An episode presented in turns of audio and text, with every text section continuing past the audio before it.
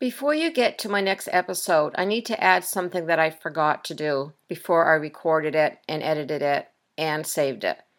After filling the jars, I did wipe the rims with a vinegar cloth, put on the lids, and I finger tightened the rings. Now, on to episode 24 Canning Coleslaw.